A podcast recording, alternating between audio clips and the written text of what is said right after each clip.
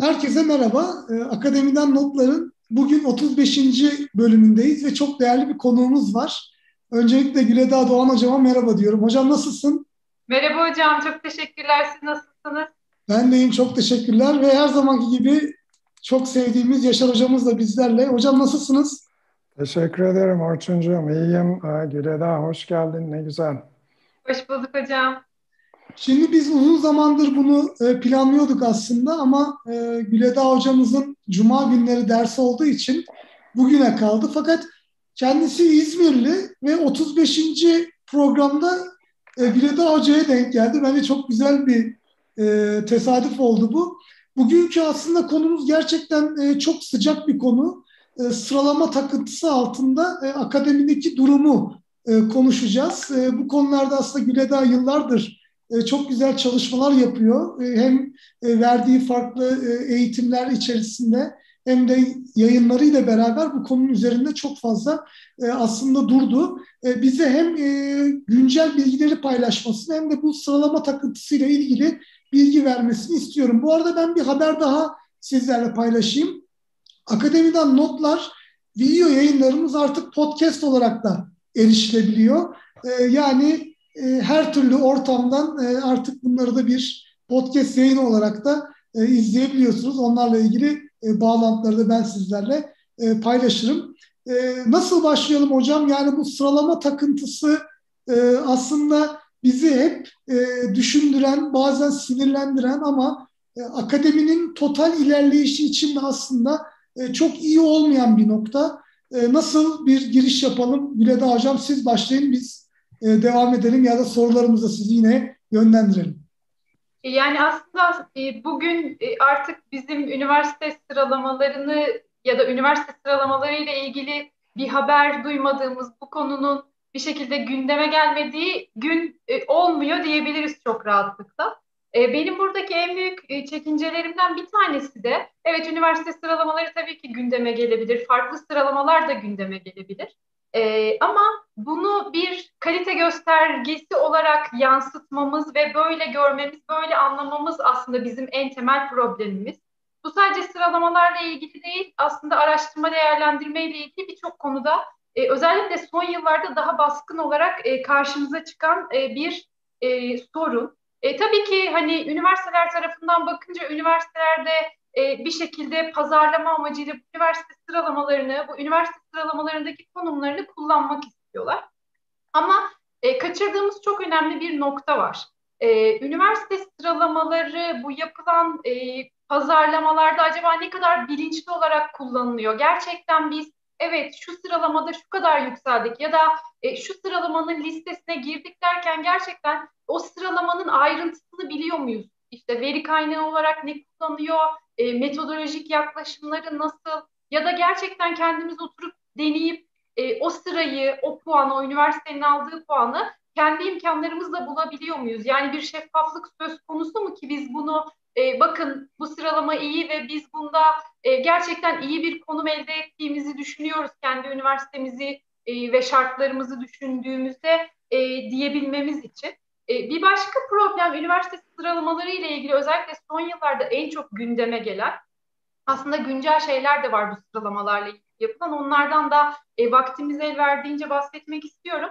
E, hepimizin bildiği gibi aslında üniversitenin üç tane misyonu var. Yani üniversiteler aslında araştırma, e, görevleri araştırma yapmaktan ibaret olan yerler değil. Araştırma, eğitim e, ve toplumsal fayda ya da sosyal sorumluluk olarak da anılan e, üç misyonları var. E, bu üniversite sıralamalarının en çok eleştirildiği konulardan bir tanesi de özellikle topluma hizmet misyonunun eksik kalması. Bu işte gerek mesela Covid döneminde yine karşımıza çıkan bir şey ya da işte son yılların e, popüler konularından olan işte küresel ısınma, e, sürdürülebilir gelişim gibi konularda yine üniversitelerin e, ne kadar topluma hizmet anlamında e, bir şeyler yaptığı ile ilgili bir konu. E, hatta sadece bu amaca hizmet e, için ortaya çıkan bir takım raporlar ve e, sıralamalar da var. Yine hani eğitim konusu da tamamen sıralamalarda ele alınıyor diye düşünemiyoruz. Yani geldiğimiz noktada evet farklı açılardan işte yeşil kampüs olanakları gibi e, üniversiteleri sıralayan bir takım sistemler var. Ama sıralamaların çok büyük bir kısmı e, araştırma ile yoğun olarak ilgileniyorlar. Araştırma performansı ile ilgileniyorlar ve bunu daha çok sayılara en çok eleştirdiğimiz yine son yıllardan e, son yıllarda en çok eleştirdiğimiz konulardan biri olan bunu sayılara dayalı olarak yapıyorlar. Yani hiçbir şekilde araştırmanın niteliğini yansıtabilecek bir şey yok aslında üniversite sıralamalarının ölçütleri arasında. Ve aslında en çok eleştirilen e, üniversite sıralamalarının en popüler e, sıralamalar olduğunu görüyorsunuz. İşte mesela kime sorsam e, üniversiteyi sıralayan ilk aklınıza gelen üç sıralamayı söyleyin desek e, Times'ı söyleyeceklerdir, QS sıralamasını söyleyeceklerdir. Yine Shanghai Ranking olarak da bilinen Arbu sıralamasını söyleyeceklerdir. E, bunlardan iki tanesi zaten biliyoruz ki ticari yapılar aracılığıyla yapılan sıralamalar. Bir tanesi de e, ilk ortaya çıkmış e, olmasının verdiği bir popülerlik var ve o popülerlik hala bir şekilde ölçütleri çok eleştiriliyor olsa da devam eden bir popülerlik.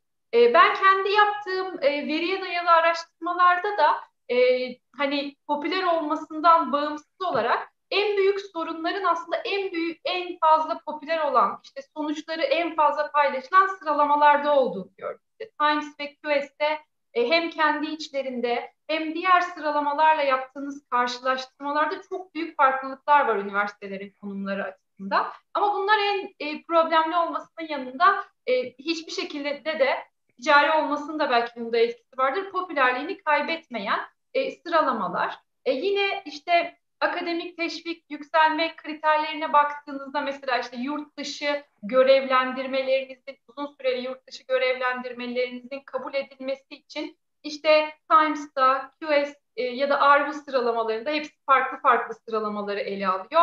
İlk 500'deki bir üniversiteye gitmiş olmanız isteniyor ama neden bu sıralamalardaki ilk 500 üniversiteye e, gitmiş olmanız gerektiği ile ilgili herhangi bir açıklama yok. E, kaldı ki e, bu sıralamalara kazara ya da işte çeşitli manipülasyonlarla bir şekilde girmek mümkün. Özellikle ankete dayalı ölçütler içeren Times ve QS gibi sıralamalara ve kazara siz oraya bir şekilde girip kısa süre orada kalıp bir sene gibi e, ondan sonra çıkabiliyorsunuz ama bir kere girmeniz e, ilk 500'de bir kere yer almanız belki sizin o üniversitedeki e, araştırma faaliyetinizin, yurt dışı görevinizin geçerli olması için e, yeterli olabiliyor. E, bu hani ilk giriş anlamında aklıma gelen problemler ama tabii ki çok sayıda problem var ve çoğu problem bunların e, metodolojilerinden, kullandıkları ölçütlerden e, ya da işte veri kaynaklarında aniden yaptıkları değişimin etkisinden kaynaklanabiliyor. Çok teşekkürler hocam. Bu aslında e, sıralamalarla ilgili tabii birçok farklı manipülatif etkenin e, içine girdiğini görüyoruz ama bazen de herhalde bu e, pazarlama amacıyla kullanıldığı için de bir şekilde isteniyor. Yani bu ilkler ve enler e, çok popüler. İlkleri ve enleri içinde barındıran bir takım ifadelerle belki de pazarda yer almaya çalışıyorlar. Benim son gördüğüm örneklerden bir tanesi e, buradaki e, gelişmekte olan ülkelerin e, vakıf üniversiteleri içinde atıf sayısı açısından en yüksek e, dereceye sahip gibi. Yani baktığınız zaman aslında belli bir listeye girebilmek için e, türlü e, özellikleri bir araya getirmeye e, çalışılıyor. Böyle bir sıkıntı ortaya çıkıyor. Aslında benzer e, çalışmalar Türkiye'de de var. Türkiye'de de farklı sıralama sistemleri var. Aslında YÖK nezdinde veya e, TÜBİTAK yaptığı çalışmalarda fonlama ile ilgili çalışmalarda da bu sıralamaları biz görüyoruz.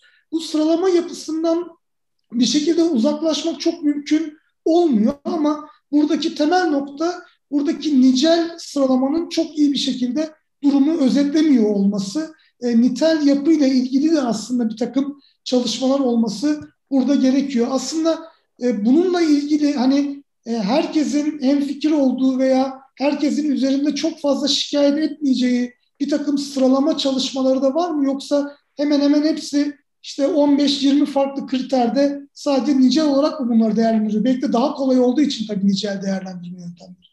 Şöyle aslında Ee, şimdi genel sıralama yapılmasına e, karşı duruluyor. Yani işte evet ölçütler bazında, belli ölçütler bazında işte en yaygın bildiklerimiz yayın sayısı, atık sayısı, işte uluslararası işbirliği gibi kullanılan en yaygın ölçütler.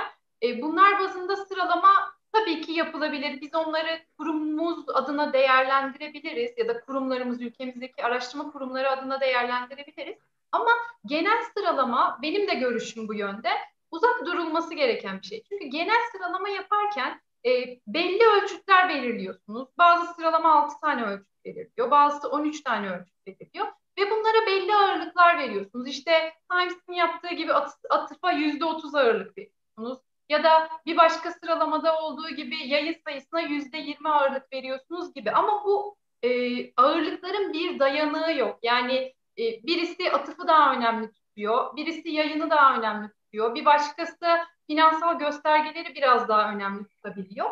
E, hepsi farklı şeyleri önemli tutuyor. E, dolayısıyla genel sıralama yaklaşımından biraz e, uzaklaşmak gerekiyor. Bu çok yakın bir değerlendirme oluyor üniversiteler adına. E, yani hani belli ki bu işten hiçbir şekilde vazgeçilmeyecek. E, en azından belki bu işi mümkün olan e, en iyi şekilde yapmaya çalışabiliriz.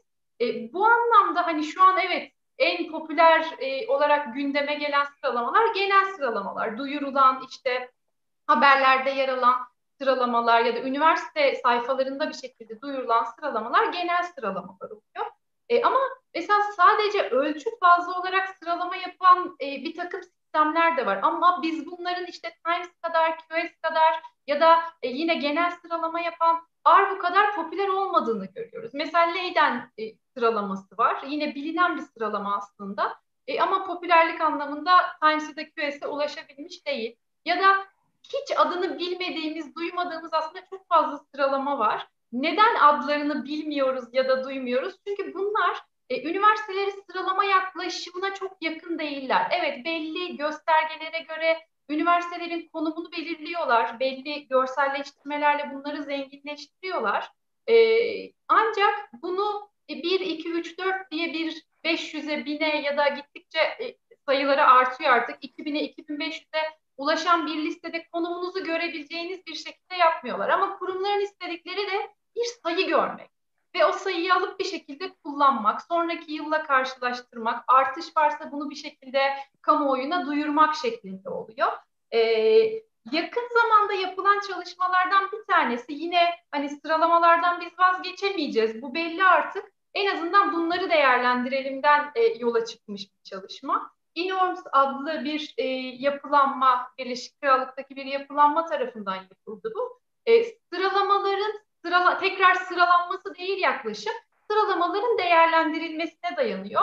Ve 6 tane en popüler olduğu düşünülen sıralamayı işte şeffaflık gibi, e, yönetişim gibi belli açılardan e, sıralıyor, sıralıyorlar değil, e, değerlendiriyorlar. Ve e, sonuç olarak e, şöyle bir şeye ulaşıyorlar. Öncelikle işte uzman kişiler, e, araştırma kurumlarında yer alan kişiler bunları değerlendiriyorlar. Daha sonra da diyorlar ki bu değerlendirmeleri biz hani e, daha şeffaf olmak adına, e, daha iyi bir sonuca ulaşmak adına e, bu sıralamaların kendileriyle de paylaşalım. Fakat paylaştıktan sonra görüyorlar ki sadece bir tane sıralamadan kendilerini değerlendirmeye yönelik bir dönüş oluyor. Yani bakın insanlar sizi ya da araştırma kurumlarının yöneticileri bu şekilde değerlendirdi. Siz kendinizi nasıl değerlendiriyorsunuz? Onu da eklemek isteriz değerlendirmeyi diyorlar. Fakat sadece bir tanesinden e, dönüş alabiliyorlar bu anlamda. Ve e, ulaştıkları sonuca baktığımızda bizim en popüler olarak bildiğimiz, en başta da isimlerini söylediğim sıralamalar e, aslında e, değerlendirmede en düşük puanı alan e, sıralamalar oluyor. Belki yayının altında kısa bir rapor var bu değerlendirmeyle ilgili. Onu da e, paylaşabiliriz. Yani bu işi madem yapacaksak, bu işten madem hiçbir şekilde vazgeçemiyorsak en azından bunu daha bilinçli bir şekilde yapalım. Ya da e, bir duyuru yayınlıyorsak, üniversitemizin belli bir e, sıralamada konumunu söylemek istiyorsak, belki e, o üniversitede e, o, o sıralamada o sıralamanın nasıl yapıldığını, hangi ölçütlerin kullanıldığını da e, kısa bir raporla belki o duyurunun ekinde değerlendirmemiz daha anlamlı olabilir ki hani insanları, kamuoyunu daha iyi bilinçlendirebilelim. E, şöyle bir şeyi de var olayın. Yani bizlerin zaten araştırmacılar olarak o duyurulan metinlere e, daha eleştirel bir gözle bakmamız gerekiyor. Yani işte bir üniversite sırasını duyurduğunda biz o üniversitenin bir mensubuysak, orada bir araştırmacıysak hemen onun e, duyurusunu tekrar kendi hesabımızdan yapmak yerine ona bir açıp bakalım. Onun eleştirel bir şeyi varsa kendi kurumumuza bunu e, iletelim. Bu daha doğru bir yaklaşım olur ama kamuoyuna yapılan duyurularda işte öğrenciler de belki zaten çıkışları öyle üniversite sıralamalarının öğrencilerin üniversite seçimlerinde onlara yardımcı olmak amacıyla ilk çıkışlarına baktığınızda e, en azından onlar açısından e, bu sıralama ne kadar e, iyi bir sıralama ya da nasıl değerlendirmeli bu sonuçları diye e, bu açıdan da bilgilendirmek bence bir üniversitenin görevidir diye düşünüyorum hocam. Çok teşekkür ediyorum. Ee, burada aslında e, güzel yorumlar da var. Onlardan bir tanesi de Umut Al hocamız paylaşmış. Ee, diyor ki ilk yüz hedefi vardı. Hemen gelir gelmez e, Boğaziçi rektöründen bahsediyor. Ee, burada tabii hani işin matematiğini bilmek de önemli. Bu yapıların genel olarak hani ilk yüze girmek vesaire gibi e, noktalar çok çok belki de hani uzun yıllar içerisinde yapılan çalışmalarla ilgili. Ben Yaşar Hocam aslında şunu e, sormak da istiyorum bir yandan. E, bizim ilk programımız akademiden notlarda araştırma değerlendirmeydi. Yani üniversitede araştırma değerlendirmeyi yapacak bir birim olmadıkça bu araştırmaların nasıl değerlendirilebileceği ile ilgili veya üniversitenin bulunduğu noktayı kendi içinde belki iyi bir şekilde tespit edebileceği bir çalışma olmadıktan sonra bu dışarıdaki değerlendirmeler veya işte sıralamalar da aslında çok iyi bir şekilde yerini bulmuyor diye düşünüyorum. Ama e, herhalde e, üniversiteler içerisinde çok fazla bu konularda çalışan birimler yok. Yani üniversitenin mevcut bulunduğu pozisyonu kendi içerisinde bir iç değerlendirmeyi de ortaya koyabilecek çok bir yaklaşım yok. Her üniversite aslında bu konularda çalışmalar yapsa belki bu sıralamalar için çok daha iyi bir şekilde veri aktarılabilir. Düşünsenize sizin yaptığınız yayınlarla ilgili işte e, araştırmalarınızla ilgili vesaireyle ilgili bir takım farklı indeksler veya listelerden dışarıdan bir takım bilgiler çekiyorlar. Üniversitenin aslında kendi içerisinde bu çalışmaları yapıp bu çalışmaları paylaştıktan sonra bunlar bir anlamda harmanlanarak yer almıyor diye düşünüyorum. Hocam, e, Yaşar Hocam yani sizce bu konudaki çalışmaları üniversitelerin yapmamasının sebebi nedir? Madem böyle bir sıralama e, tırnak içinde takıntısı var, böyle bir istek var ve bu sıralama da bir şekilde bitmeyecek diyor Güle Hocam. Üniversite kendi içinde bu çalışmaları yapacak birimleri neden oluşturmaya veya bunları niye hayata geçirmeyecek? Teşekkür ederim. Yani e, Güledağ Hoca da değindi birçok şeye ama e, şimdi burada e, bence e, temel sorunlardan bir tanesi sıralama olayının bilimsel bir sorun olmadığını, yöntemle ilgili bir sorun olduğunu görmek lazım. E, dolayısıyla da bu daha iyi, bu daha az iyi diyebilirsiniz ama ortada bana kalırsa e, bilimsel bir sorun yok. Ee, daha iyi bir yöntem olabilir vesaire. Genellikle onlar da olmuyor. Biraz önce Güleda'nın sözünü ettiği ölçütlerle vesaireyle ilgili olarak. Çünkü tam olarak neyin ölçüldüğü bilmiyor, e, bilinmiyor. Ben e, sıralamalarla ilgili Türkiye'de ilk defa işte bilinen e, sistem çıktığında onun dayandığı yüksek lisans tezine bakmıştım. Yani altı kriter vardı o zaman, şimdi kaçtır bilemiyorum. Ama birden fazlası aynı kriteri ölçüyor ve farklı şekilde ağırlıklandırıyordu. Şimdi bakın, siz uluslararası bir e, şey yapmak için çıkıyorsunuz ve ondan sonra e, bu altı kriterden bazılarının aslında aynı şeyi ölçtüğünün bile farkında değilsiniz. Bu e, şekilde hareket edilmesi kuşkusuz evet sonuçta bir sıralama oluşturuyorsunuz ama neyi ölçtüğünüz konusunda su son derece bulanıklaşıyor. Maalesef hani bu o, sıralamaları oluşturan e, kurumlar tabii ki ticari, ticari olmayanlar da var ama bir şekilde e, bilimsel bir sorun olmadığı için de şunu dikkate almak zorundalar. Düşünsenize öyle bir sıralama sisteminiz var ki her sene A üniversitesi aynı sırada çıkıyor. Senelerce. İlginç mi bu sizce? Ne oluyor o zaman? E, e, şunun ağırlığını biraz değiştirelim. İşte e, bu sene Scopus'taki yayın sayılarını ekleyelim. Bir başka sene web sayfasından erişilen PDF e, doküman sayısını ekleyelim falan diye bu o şekilde bir canlılık yaratılıyor. Dolayısıyla da tüketici pozisyondaki üniversiteler aa işte ben e, geçen sene şu sıradaydım buraya e, eriştim diye. Bunun e, hani çok mantıklı olmadığını bir zamanlar işte yani bin üniversite sıralanıyorsa 976. üniversite şu üniversite falan deniliyordu. Sonra bunları bir bantlara falan bölmeye başladılar. Ama bana sorarsanız yani sıralamayla ilgili bu takıntının atıyorum kafadan yani ilk 50'den öteye gitmemesi lazım. Çünkü ondan sonra neyi ölçtükleri kesinlikle e, tamamen karışıyor. Yani e, buna dayanarak da şöyle bir hata yapılıyor. E, en altta bile olsa üniversite sıralamada bir yeri oluyor. Bakın ben size e, bir örnek vereceğim.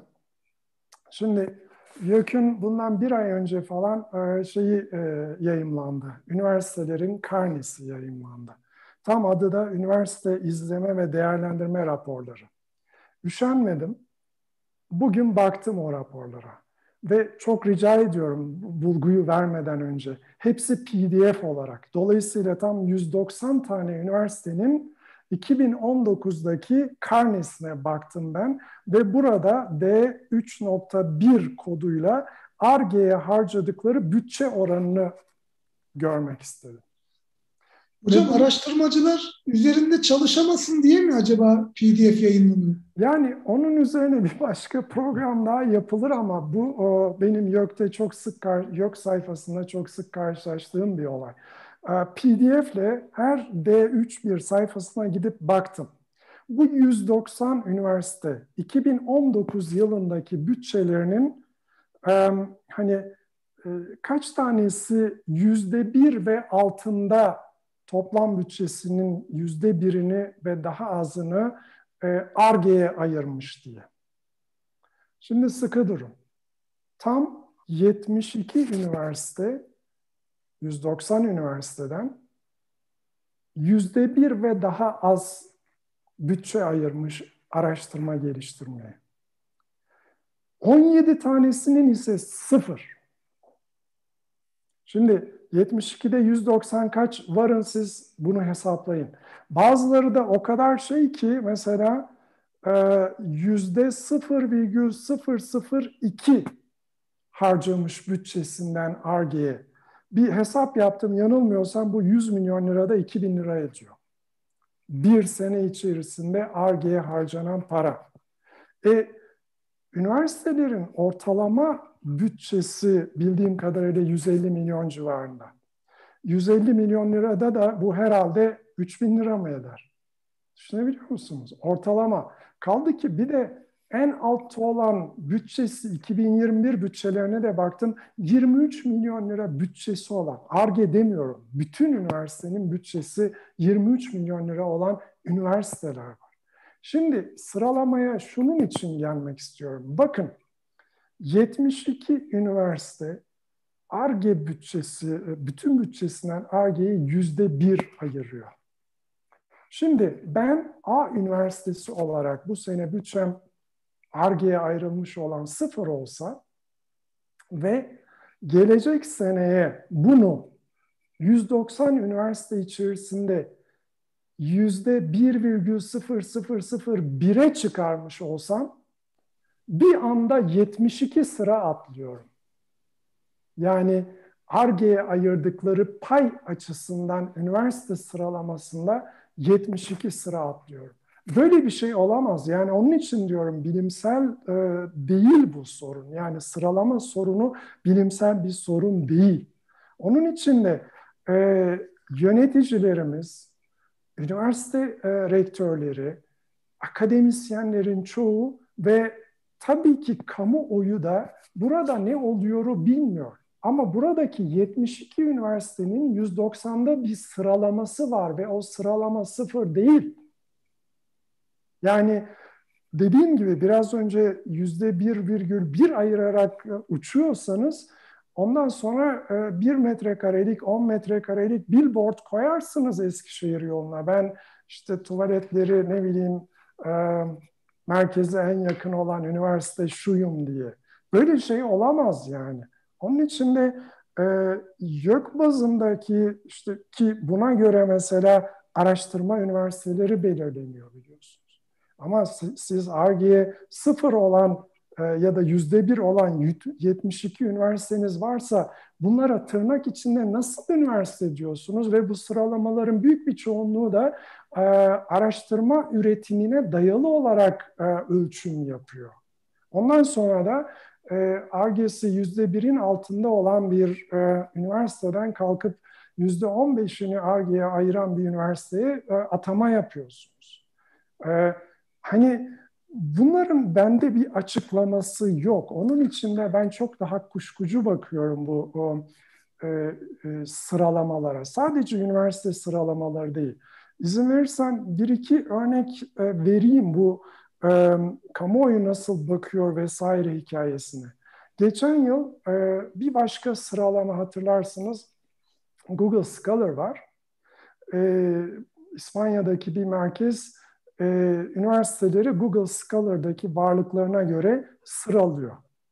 Bir olay oldu. E, İspanya'daki şirket Türkiye'yi sıralamadı.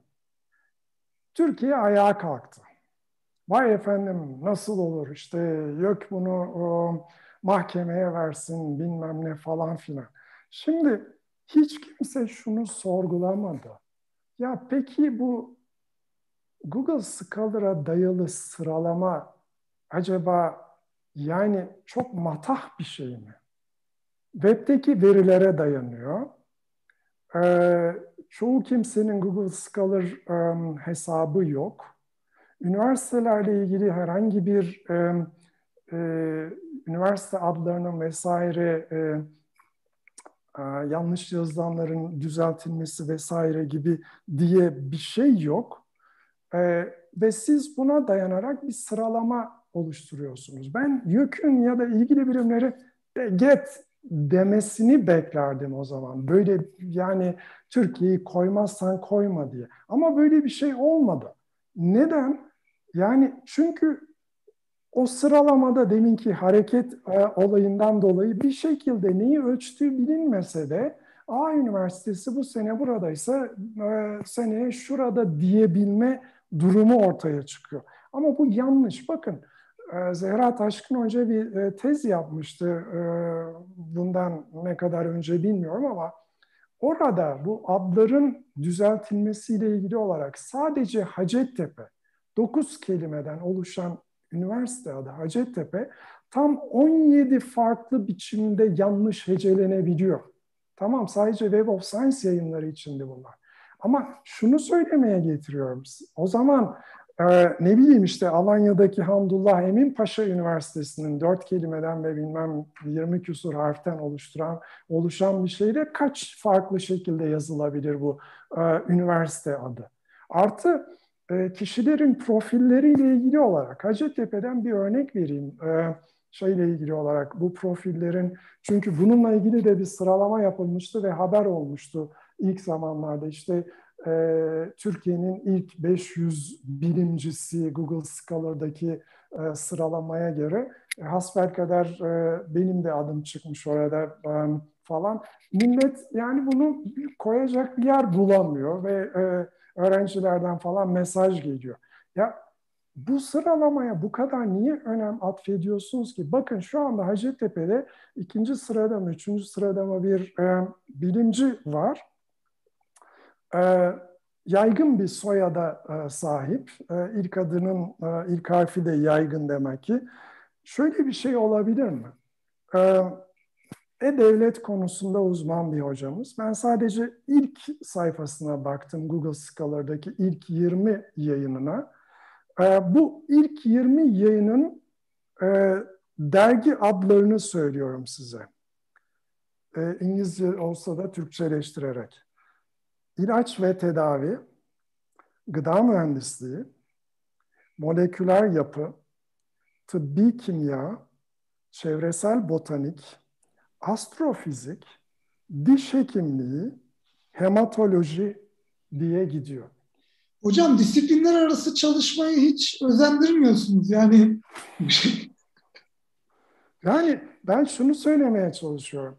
Şimdi bu o tür dandik sıralamalar örneğin hani üniversitedeki yöneticiler yok bilmem ne bir şey anlamıyor ama gidiyor işte Memurnet'te haber oluyor. Sosyal Sigortalar Kurumu'nda haber oluyor. İşte Türkiye'nin ilk bilmem kaç e, bilimcisi ya da üniversitesi falan diye. Yani bunların neyi ölçtüğü bilinmeden bu şekilde hareket edilmesi ondan sonra da karşılaştık. Kaldı ki bakın daha önemli olan metodolojik sorunlara değinmiyorum ben. Yani e, bunları başka şeylerde e, konuştuk. İşte disiplinlerin farklı yayın örüntüleri olması, farklı atıf örüntüleri olması vesaire. Bunları zaten kimse sorgulamıyor bile. Esas sorgulanması gereken şeyler bunlar. Çünkü e, Güleda Hoca daha iyi bilecektir. Onların Science Matrix'te yaptıkları çalışmada Umut Hoca ile sonuçta kaç tane şey olursa olsun yanlış hatırlıyorsam beni düzelt. Aslında bakılırsa hani 25 e, tane de sıralama olsa bunları 5'e mi indirebiliyorduk? Öyle bir şey vardı galiba. Yani bir bakıma aslında bakılırsa aynı şeyleri ölçüyorsunuz. Ama biraz önceki Aganigi olayından dolayı bu sene bu e, şeyi öne çıkarıyorsunuz. Bir dahaki sene bu. Dolayısıyla hareket olsun. Oradan giderek de bir takım şeyler e, söylenebilsin diye. Şimdi bu sıralama takıntısı, programın adı da bu. Biraz önceki sıfırların da sıralanmasından dolayı aldı başını gitti. Yani nasıl gitti derseniz, geçenlerde Emre Hasan Akbayrak'ın bir e, mesajı vardı. E, bölünmüş üniversitelerde e, öğrenci başına kütüphanede düşen kitap sayısı bir ve daha az olan, ben baktım habere sıfır olan da var. E, kaç tanesi, 13'te e, hatırlamıyorum ama yarısından fazlasıydı galiba öğrenci başına bir kitap bile düşmüyor. Biraz önceki üniversitelerdeki ARGE'ye ayırdıkları payın yüzde e, sıfırla bir arasında olan üniversite sayısının 72 olması gibi bir şey bu. Şimdi bunları sıralasan ne olur, sıralamasan ne olur? Ama bakıyoruz işte kütüphanelerin sıralaması ile ilgili de çalışmalar yapılabiliyor pekala spor salonları, şunlar bunlar. Dolayısıyla ben e, sıralama takıntısının terk edilmesi gereken bir e, şey e, olduğunu düşünüyorum. Yani Güleda Hoca bundan kaçış yok diyor ama e, doğru büyük ölçüde de yok belki ama mesela Almanya'da bir üniversite ben bu tür sıralamalara veri vermiyorum diyebilmişti bundan 4-5 sene önce. Yani var mı böyle bir üniversitemiz şu anda? Ya bir dakika bunlarla oynanıyor diye. Yani siz e, zaten yanlış olan bir ürünü üzerine acaba nasıl olabilir diye çekip sündürmeye çalışıyorsunuz. Bizde bu yönde yapılan çalışmalar da oldu. Bazı üniversitelerin yöneticileri geçmişte sıralamalarla ilgili blog yazıları yazdı mesela. İyi ama siz bunu kabul edip bunun üzerine bir şey yaparsanız sıkıntı zaten burada. Ve eminim biraz önce verdiğim örnekleri tekrar tekrar çoğaltabilirim ben. Sadece Google Scholar değil başkaları ile ilgili olarak da. Bunun görülmesi lazım. Bu görülmedikten sonra da ister üniversitelerinizde araştırma değerlendirme merkezleri kurun, ister başka bir şey bunu yapamazsınız. Ha, bunun karşılığında hemen şu soru sorulacak. E, peki biz üniversitelerin performansını ölçmeyecek miyiz? E, ölçeceksin tam, e, tabii ama yani e, ölçmek için kullandığın şeyin neyi ölçtüğünü bileceksin. Bunu bilmiyorsan bunun hiçbir kıymeti yok. Onun, onun için söylüyorum. Tek tek 190 üniversiteye de bunun için baktım. Böyle bir şey olamaz. Yani belki sözlerim çok keskin gelecek ama ben bunun bilimsel bir sorun olmadığında ısrarlıyım. Dolayısıyla da bu görüş açısından da değerlendirilmesi gerektiğini düşünüyorum üniversite yöneticileri tarafından ki o zaman biz işte bilimle ilgili olarak kamuoyunu da doğru aydınlatalım. Eğer siz kalkıp da ya Türkiye niye Google Scholar sıralamasında yer almadı, dövelim şu İspanya'daki araştırma merkezini derseniz bir yere gidemezsiniz. Gidemezsiniz yani. Hocam teşekkür ederim. Yani e, bu yaklaşımınıza ben katılıyorum. Yani bu ölçmeyle ilgili yapı birçok yerde sıkıntılara sahip oluyor. Yani sadece aslında üniversite sıralamaları değil, bizim hep konuştuğumuz bu akademik performansın değerlendirmesi anlamında e, Mücella Sena Köksal e, bir soru sormuş. Belki Güleda Hocam ona e, yanıt verebilir. Topyekun sıralamanın aksine spesifik özelleştirilmiş sıralama anlayışına sizce bir değeri olur mu diye e, sormuş. Hani sanki daha büyük kulvarlara, popüler olanlara yaraş bir e, heves ortaya çıkıyor. Hani bundan belki uzaklaşılabilir mi diye e, bir e, soru sormuş. Böyle bir şey aslında nispeten bir çözüm olabilir mi yoksa Yaşar Hocam'ın söylediği gibi yani bundan tamamen uzaklaşmak, hiç bu yapı içerisinde yer almamak mı gerekiyor? Yani şöyle yapılar var aslında işte Avrupa Birliği destekli proje bir projeyle ortaya çıkmış mesela U Multirank'i hepimiz duymuşuzdur.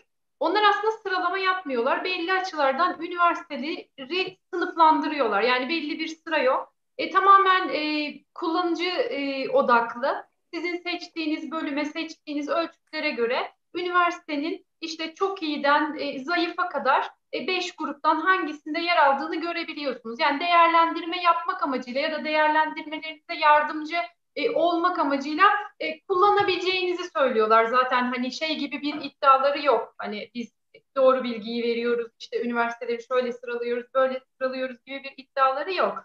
E, bunun gibi farklı sıralamalar da var dediğim gibi. Yani sıralama demiyorum aslında ben bunlara. Yani üniversiteleri değerlendiriyorlar bir şekilde. Daha doğru olduğunu e, düşündükleri yöntemlerle. Ama bunlar maalesef e, isimleri bile e, bilinmeyen e, bir takım değerlendirme sistemleri olarak kalıyorlar.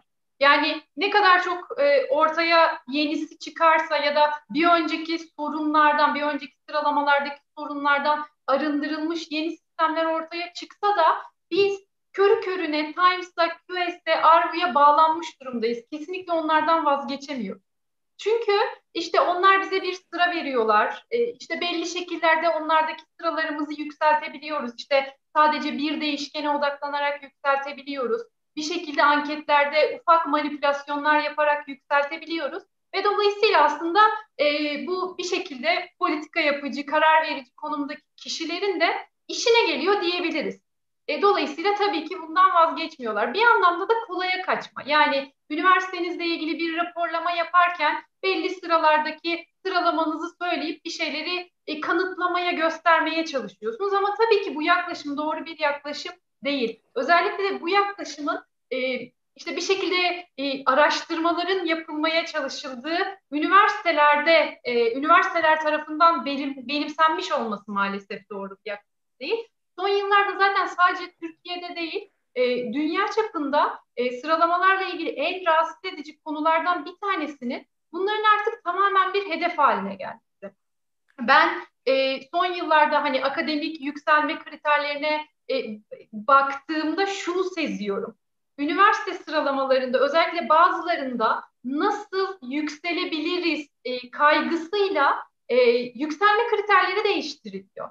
Yani ve bunlar gerçekten çok iyi bildiğimiz üniversitelerde hani Türkiye'deki beş üniversiteyi e, say dediğimizde hepimizin ortak olarak söyleyeceği üniversitelerde yapılan şeyler ve bu açıdan gerçekten o üniversitedeki bir takım akademisyenleri de çok rahatsız edici şeyler. Yani e, sıralamalardan dediğim gibi kısa sürede kurtulmak mümkün değil. E, yani bu anlayışla e, bundan kurtulmak mümkün değil. Ama en azından bunu daha tehlikeli bir boyuta getirme konusunda bir takım girişimlerimizin olması lazım. E, ben en azından kendi üniversitemde elimden geldiğince e, yöneticilere bunu anlatmaya çalışıyorum. Yani hani şimdi sıralamalarla ilgili çalışıyorum diye bana e, işte biz fen bilimlerinin enstitüsünün ya da sosyal bilimleri enstitüsünün ya da şu fakültenin e, konumunu belirlemeye çalışıyoruz bize yardım eder misiniz diye gelenler oluyor. E, benim yaklaşımım genelde yani e, evet şurada şu sırada burada bu sırada alıyorsunuz, yer alıyorsunuz buyurun bu da rapor değil. E, üniversite sıralamalarına e, bu kadar da önem vermeyin. E, ne e, o gelen kişileri ikna etmek ya da bana bir şey soran kişileri ikna etmek şeklinde oluyor diyebilirim. Ama Türkiye'deki e, ben doktora çalışmamda da sıralamalar e, üzerine e, bir şeyler yapmaya çalıştım. Ama Türkiye'deki hani sıralamalarla ilgili ne yapılmış diye baktığınızda gördüğünüz tek şey şu oluyor. İşte e, aslında adını çok iyi bildiğimiz üniversite yöneticileri tarafından yapılmış olan biz Türkiye'deki üniversite sayısını, sıralamalara girmiş üniversite sayısını nasıl arttırabiliriz? Sıralamalarda nasıl daha iyi konuma gelebilirizle ilgili hep bir şeyler geliyor karşınıza. Ya da işte sıralamalar bir şekilde BTYK kararlarında da yer almış ama baktığınızda bunlar kalite göstergesidir deniliyor. Yani hani bunları hani biz tamam elimizden geldiğince bir şeyler yapıyoruz ama daha yukarıdan halledilmesi gereken şeyler bunlar aslında. O yüzden hani bu anlayıştan biraz uzaklaşmamız gerekiyor. Ben şeyi dediğim gibi hani e, tekrar etmek gerekirse ya e, benim en çok anlayamadığım şey şu. Yani araştırmacılar, akademisyenler nasıl körü körüne bu sıralamalara inanabiliyorlar? Yani işte birçoğunun metodolojik ayrıntıları var web sayfalarında ve açıkları yakalamanız çok memnun. Yani en basitinden işte benim üniversitem 605. E, sıraya girmiş diyelim ki ben gerçekten o 605'e karşılık aldığı puanı e, o üniversite sıralamasının e, yayınladığı verilerle, yayınladığı metodolojiyle bulabiliyor muyum? Bu da yapılıyor ve sadece bir üniversite, bir üniversite sıralaması için e, tekrar edilebilirlik, tekrarlanabilirlik söz konusu veri ve metodolojiyle ve metodolojiyi kullanarak. Evet mesela e, belli sıralama sistemlerinin sayfalarına girdiğinizde çok ayrıntılı metodolojileri veriyor, e, görüyorsunuz. Ama bunları yakından e, incelediğinizde aslında çok fazla açıklar var yak yakalayabildiğiniz. Yani metodolojinin çok uzun ve ayrıntılı olması her şeyin orada verilmiş olduğu anlamına gelmiyor. E, illa açıklar olabiliyor. Hocam çok teşekkürler. Ee, bazı sorular da var. Onları da aktarayım. Bu arada e, YouTube'da yönetici haricinde link paylaşımı olmuyor ama Umut hocamızın bazı paylaştığı linkler de vardı. Biraz önce Güleda hocam sizin söylediğiniz linkleri de aslında hepsine e, YouTube'daki bu yayının açıklamalar kısmına ekleriz. Daha detaylı bilgiye sahip olmak isteyenler buradaki bölümlerden e, alabilirler. E, yani bu sıralamalar ve bu performansla ilgili aslında e, temel sıkıntılardan bir tanesi de belki de e, bu sıralamalar sonucunda bir takım hakların elde edilip edilmemesiyle ilgili. Hani ilgili üniversite veya ilgili akademisyen ben bu sıralamaya girmiyorum, bu veriyi vermiyorum dediği zaman örneğin acaba araştırma üniversitesi olarak e, isimlendirilip ekstra kadro alma şansı elinden mi alınacak gibi birçok farklı aslında soru işareti de beraberine geliyor. Mete Yıldız da şöyle bir soru sormuş.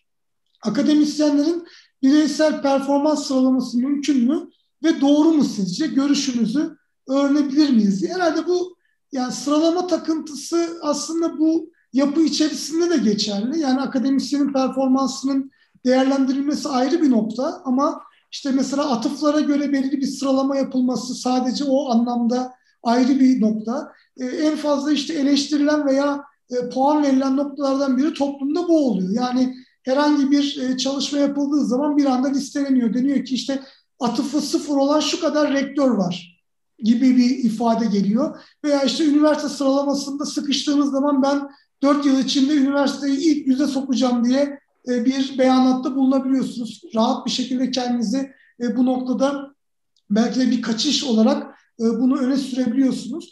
Aslında buradaki sıralamalarla ilgili, buradaki çalışmalarla ilgili belki de üniversitelerin yapması gereken kendi bulundukları noktayla ilgili ilgili sıralamada acaba düzgün bir şekilde ortaya koyulabilmiş mi? Bunu ifade edebilmeleri de belki önemli ama biraz önce Güleda Hoca'nın da bahsettiği gibi bu konuda kimse itiraz etmiyor. İyi bir sırada olan hoşuna gidiyor herhalde. E, bunu bir reklam kampanyası olarak değerlendiriyor.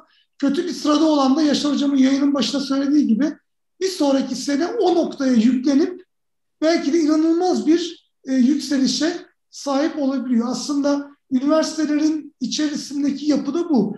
E, hocam bundan belki de 15-20 yıl önce bahsetmiştik. Yani e, farelerin yakalanmasıyla ilgili bir nokta e, siz hedef koyduğunuz zaman fareleri üretip kuyruklarını e, bir şekilde verip onun karşılığında bir para almıyor vebayı durdurabilmek için. E, bu hem aslında akademisyenlerin değerlendirmesiyle ilgili hem üniversitelerin değerlendirmesiyle ilgili topyekünlü aslında ülkelerin değerlendirilmesiyle ilgili bir nokta ortaya çıkıyor. Biraz önceki soruya hocam e, sizlerin yanıtlarını almadan önce bir şey ekleyeyim. E, örneğin MIT'den mezun olup halen hayatta olan ve kendi işiyle ilgili, kendi girişimiyle ilgili e, girişimler içerisinde ne kadarlık bir aslında şirket oluşturduğu ile ilgili bir sıralama vardı. Bence toplumun çok daha ihtiyacı olan bir sıralama bu. Örneğin Hacettepe Üniversitesi'nden mezun olup kendi girişimini başlatan ve işte vergi olarak değerlendirebilirsiniz, ciro olarak değerlendirebilirsiniz. Bir şirket kuran kişilerin arasında bir sıralama belki de bence halkı daha fazla ilgilendirir. Yoksa sizin atıf sayınızla, yaptığınız projeyle vesaireyle değil. Ama bu tarzdaki fon oluşturmayla ilgili sıralamalar çok daha uygun. Ben veli olsam ve e, kendi çocuğumu bir üniversiteye kaydettirecek olsam sıralama içerisinde bence bu daha önemli bir noktayı alacaktır. Ama biz bu tarzdaki sıralamaları, bu tarzdaki değerlendirmeleri değil, işte nicel olarak biraz önce belirttiğiniz gibi çok hızlı bir şekilde belki de hesaplayabileceğimiz, kolayca sıralayabileceğimiz bir yönteme doğru e, gitmiş oluyoruz. E, tekrardan o soruya geri dönelim. E, akademisyenlerin bireysel performans sıralaması mümkün mü ve bu doğru mu diye bir soru var. E, buyurun hocam hanginiz e, isterseniz sırayla alabiliriz bu cevapları. Neden? Ee, yani kısaca değinmem gerekirse eğer ben bunun mümkün olmadığını düşünüyorum. Neden? İşte herkesin çalıştığı konular farklı. Yayın yapacağı platformlar, yayın yani bir şekilde akademiye katkı sağlayabileceği yayın türleri birbirinden çok farklı. Dolayısıyla biz bunu tek bir şeyle değerlendiremeyiz. Yani biraz önce aslında Yaşar Hoca'nın bahsettiği işte Google Scholar e, üzerinden e, Hey Index değerlerine e, göre yapılan Türkiye'deki akademisyenlerin hatta dünyadaki tüm akademisyenlerin e, sıralanması vardı. İşte çok e, yoğun e, gündemde kaldı. Ama aslında çok ciddi eksiklikler de vardı. Mesela şu da benim çok dikkatimi çekiyor. Mesela bakıyorsunuz işte bir şekilde basında yer alan e, bir tartışma var. Ama buna karşı bir argüman olarak aa onun da H indeksi zaten çok düşükmüş, öbürünün de daha yüksekmiş, o o zaman daha iyi gibi bir şeyle geliyorlar. Beni gerçekten çok sinirlendiren bir şey. Yani Acaba bunu paylaşan kişiler H indeksin ne olduğunu, nasıl kullanılması gerektiğini, neye dayandığını tam olarak biliyorlar mı? Yani bazı alanlar için evet bu doğal olarak çok yüksek olabiliyor ama bazı alanlar için düşük olabiliyor. Düşük olan alandaki araştırmacının biz performansının iyi olmadığını asla söyleyemeyiz. Ya da yüksek olanın işte performansının çok iyi olduğunu değerlendirmek aynı sıralamalardaki gibi bir değerlendirme. Yani liste üstünde e, bir şekilde ilk 200'de, ilk 500'de yer alan bir üniversitenin her açıdan iyi ol, olduğunu iddia edemeyeceğimiz gibi listeye belki hiç girmeyen bir üniversite belli bir alanda işte topluma çok faydalı çalışmalar yapıyor olabilir. O yüzden hani e, yani bu bir şekilde sıralama şeklinde yapılan şeylerin her türlüsüne karşıyım. Zaten iyi bir araştırmacının ben kendi performansını değerlendirebileceğine inanıyorum. Um, ben de bir iki şey söyleyeyim. Yani e, Reda Hoca'nın söylediği bu o metriklerle ilgili e, bilgisizlik e, ayyuka çıkmış durumda.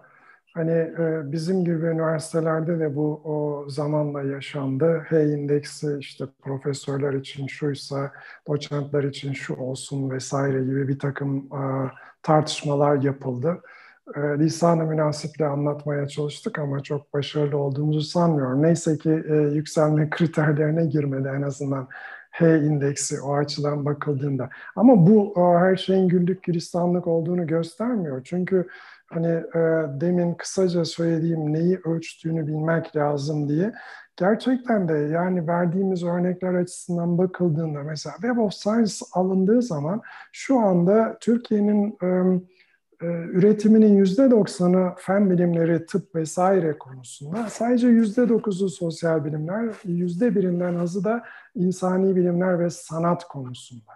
Bunların her şeyi farklı. Yani e, yayın sıklığı farklı. Ortalama bir kimya profesörü senede beş yayın yapıyorsa bir matematik profesörü beş senede bir yayın yapıyor. Ortalama bir tıp makalesi senede şu kadar atıf alıyorsa bir sosyal bilim makalesi 10 senede alıyor. Artı yani e, makale baskın bir e, yayın mecrağı değil e, sosyal bilimlerde hala fen bilimlerinde ve tıpta olduğu gibi. E, sen alıp bunları H indeksi diye ya da atıf sayısı diye ona göre bir oranlamaya çalışıyorsun. Böyle ölçme olmaz. Ancak ve ancak bir kerteriz noktası olarak aynı şeyleri birbiriyle karşılaştırırsan, örneğin işte matematik profesörlerini matematik profesörleriyle, ekonomistleri ekonomistlerini o zaman bir fikir verebilir. Onun dışında söylenebilecek hiçbir şey yok bu konuda. Yani e, performans değerlendirmenin zaten bu tür şeylere dayandırılması, bunu başka programlarda da söyledik. E, hayır hayır yapılmaması gerekir diye San Francisco o araştırma değerlendirme bildirgesinde de e, üstüne basılarak söyleniyor. Leiden araştırma değerlendirme manifestosunda da aynı şey söyleniyor. Ama ben daha Türkiye'den bu manifestoları imzalayan bir üniversite görmedim yani. Buna göre işe alımları, akademik yükseltmeleri yapalım, sayıya önem vermeyelim diyen bir üniversite görmedim. Belki gözümden kaçmış olan bir iki tane vardır ama yani e, çok sık olmasa da bakmaya çalışıyor. E, öyle olmayınca da biz bu o, sede kapılıp devam ediyoruz. Acaba nasıl e, birazcık daha rafine hale getirip işte sıralamadaki yerimizi değiştiririz diye. Tekrar ediyorum yani bunların başlardaki sıralar dışında size söyleyebileceği hiçbir şey yok. Zaten başlarda olan üniversitelerin de bunlara taktığını sanmıyorum ben. Yani örneğin şu anda aklınıza gelen herhangi bir listede ilk onda bulunan sürekli bir üniversitenin ya acaba ben kaçıncı sıradayım diye bir kaygısı olabilir mi? Olamaz bence. Ee, öyle olunca da siz bunlara değer atfediyorsunuz. Nasıl atfediyorsunuz? Şimdi aklıma geldi mesela. İşte YÖK e, yurt dışında bir yere gittiğiniz zaman diyelim ki e, e, ziyaretçi profesör olarak falan sıralamaya bakıyor. İşte şu sıralardaysa sana şu kadar para verelim diyor ayda. Ya da yani böyle bir şey var. Şimdi yani e, işte benim bu o, şeylerle ilgili bilgi eksikliğinden kastettiğim bu. Artı bir de şimdi aklıma gelen bir başka örnek var. Yani bu kriterlerin bir kısmı da ister istemez özellikle Amerika Birleşik Devletleri'ndeki işte çok bilinen bir örnek vardır. Yani e, işletme fakültesi dekanlarına soruluyor. Ya e, işte sizce hani şu üniversitenin işletme fakültesi e, nasıldır diye öyle bir soru var ankette. E, dekanlar da e, şey yapıyorlar işte çok iyidir, değildir, kötüdür vesaire falan diye. Ama farkında olmadıkları olay şu.